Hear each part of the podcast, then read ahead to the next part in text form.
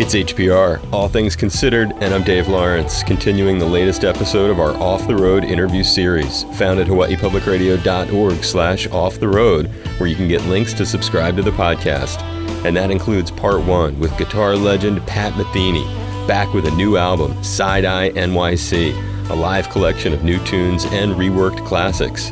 We're listening to it now as we conclude two days with Pat Metheny in a conversation recorded at his home in upstate New York for Off the Road. Give a little explanation for Side Eye NYC and what your vision was when you came up with this hand-picked cast of characters and really a project name too. Yeah, you know, I got maybe a little bit too good over the years at sort of coming up with designated areas for things like this was the Pat Metheny group and this is the Pat Metheny trio and this is the you know special projects that you know for me it's kind of all one thing it's one big long story from the beginning to the end. And it's you know like these different chapters like you said with different cast of characters along the way.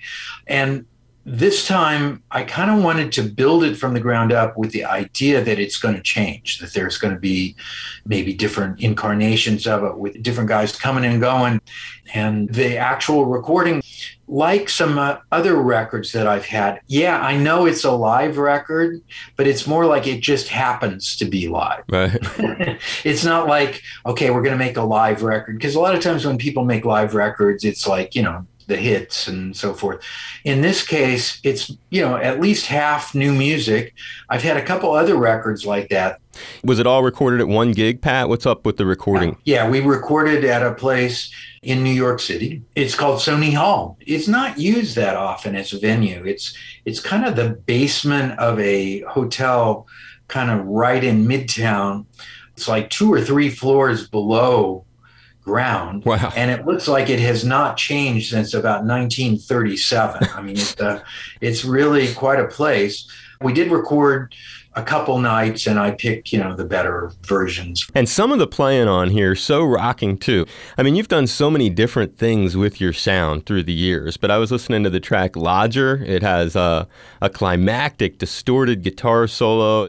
What are some of the rock guitarists who have influenced you or that when you're playing something like that, that you have drawn inspiration from? Being a guitar player, I have to admit, I did seriously avoid distorted type stuff in the post Mahavishnu era because it was so everywhere. It was so overdone to me. And nobody ever did it as good as John anyway. so, as much as I did kind of avoid it, yeah, I always dug Jeff Beck, you know, and I always thought Jeff Beck was the was the cat. And um, of course, Hendrix too those were the two guys that always stood out to me because they both seemed to know how to play the melody. We just had John on. John McLaughlin was just on not that long ago on the show. Uh, he's been our guest a couple times on this off the road series. Always incredible to talk to him. Love him. I know you do. I know you do. And I actually mentioned you to him because uh, when we previously talked at the Blue Note, I had asked you to, to say, I mean, what you've said before. John is, just to clarify, you would call John, if not the greatest, one of the very greatest guitarists of all time? Absolutely. In terms of playing the instrument, getting around the instrument, man, he broke it wide open. you know, there had never been anything like that before. when he was on, he talked about, um, which I had never heard him talk about, and I don't know that I've heard you talk about. We were talking about some of the folks that we lost, and we did not lose him to COVID, but Eddie Van Halen. John talked about him for a while. Had you ever met Eddie, and what would you say about his playing? Yeah, I mean, I got to hear him warm up one night, which was really something. Tell the story. Um, so we were on the same label actually. I was on ECM, but it was distributed by Warner's at that time. When you're on the same label and you see a lot of the same record company people, you have the possibility of going backstage and all that kind of stuff, especially then, because they were like really, really famous, right?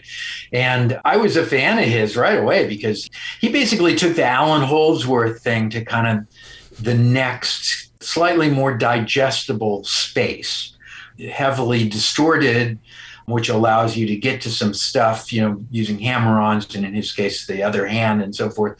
And Allan was doing that in a very particular way, you know, in the early 70s.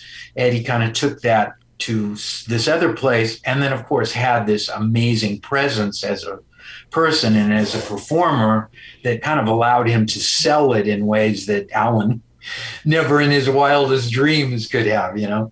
But yeah, I heard him warming up. It sounded really a lot like Allan in the warm up. And it was pretty, pretty amazing. Uh, he had a lot of people, if they have an amp at all in their in their dressing room, you know, it's a little thing. He had like two stacks of Marshalls in his in his like little dressing room at the Milwaukee where the Milwaukee Bucks played. Uh, we were playing the next night at the Pabst Theater, which is a smaller theater. And so, you know, we went like, let's go hear Van Halen. Yeah, it was incredible. For sure, he didn't have a clue who I was. what year was this? This would have been like 83, maybe. Oh, 82. wow. So the original yeah, band with David oh, Lee yeah. Roth and everything. Yeah, and not only that, we were all staying in the same hotel. And I mean, I got to see the up close the thing, you know, of like hundreds of girls, you know, outside and David Lee Roth kind of, you know, holding court in the bar. And I mean, it was like, wow, this is like a whole other thing here. wow. And you ended up in his dressing room watching him rehearse. Yeah. Yeah. It was sort of like probably the record company guy said, Hey, there's this guy, you know, your guys are label mates and he'd like to meet you. And oh, he was super nice. He was totally cool he was doing his thing, warming up, and and it was killing.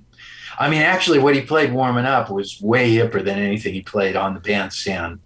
Um, you know, it was really, it was, it was, when I say the Allan Holdsworth thing, by that I mean it was like beyond just playing on the, you know, kind of a pentatonic blues thing. It was like, you know, very chromatic and uh, really, really hip. That's funny you said all that about Allan because that's the same thing, John. I mean, it's amazing the thought processes of you two. I'll tell you something about John too. He came to one of my gigs. I, I didn't know John that well. I, I mean, I heard the Mahavishnu Orchestra uh, in '72 when they were like just coming along, and it was it was unbelievable. It was you know all the stuff that everybody ever says about hearing that band live. I was able to experience that. Of course, always held him in high esteem. And then he came when my band was playing in Nice, and he came and he he was like there for the whole gig. I could see him like in the second row. he got it. And we had a great discussion afterwards. And you know, my thing, my guy is Wes Montgomery. I mean, it's like a thousand times more than anybody else. And most people don't notice that. And John came up to me and he said, Wes Montgomery. and I was like, finally, somebody, you know, noticed it, you know. And we've had great encounters over the years at various things where we've gotten to hang out. And you guys so never I, played though, huh? We kind of, I mean, there was this thing at, you know, the Obama White House where, where they had a bunch of us come and play. At the very end, everybody was on stage playing Imagine with Sting. singing. And me and John were standing next to each other, and and you know, it was sort of like everybody got one fill or something like that. But in terms of playing, playing, no, we never played together. What an interesting thing, huh? I mean, that really says a lot. And that's your only time that you ever uh, stood next to him. The best part of that, I mean, were, that was a pretty great night, especially considering what happened to the country after that. You know, that there was you know, Herbie Hancock was in the White House, you know. I mean, right. Um, but there is a great picture that comes from that where John and I are standing right next to each other. And, you know, I'll always cherish that. Some great memories and uh, storytelling, all, all as we talked about Side Eye NYC. It's a new one from Pat Metheny, an adventurous tour.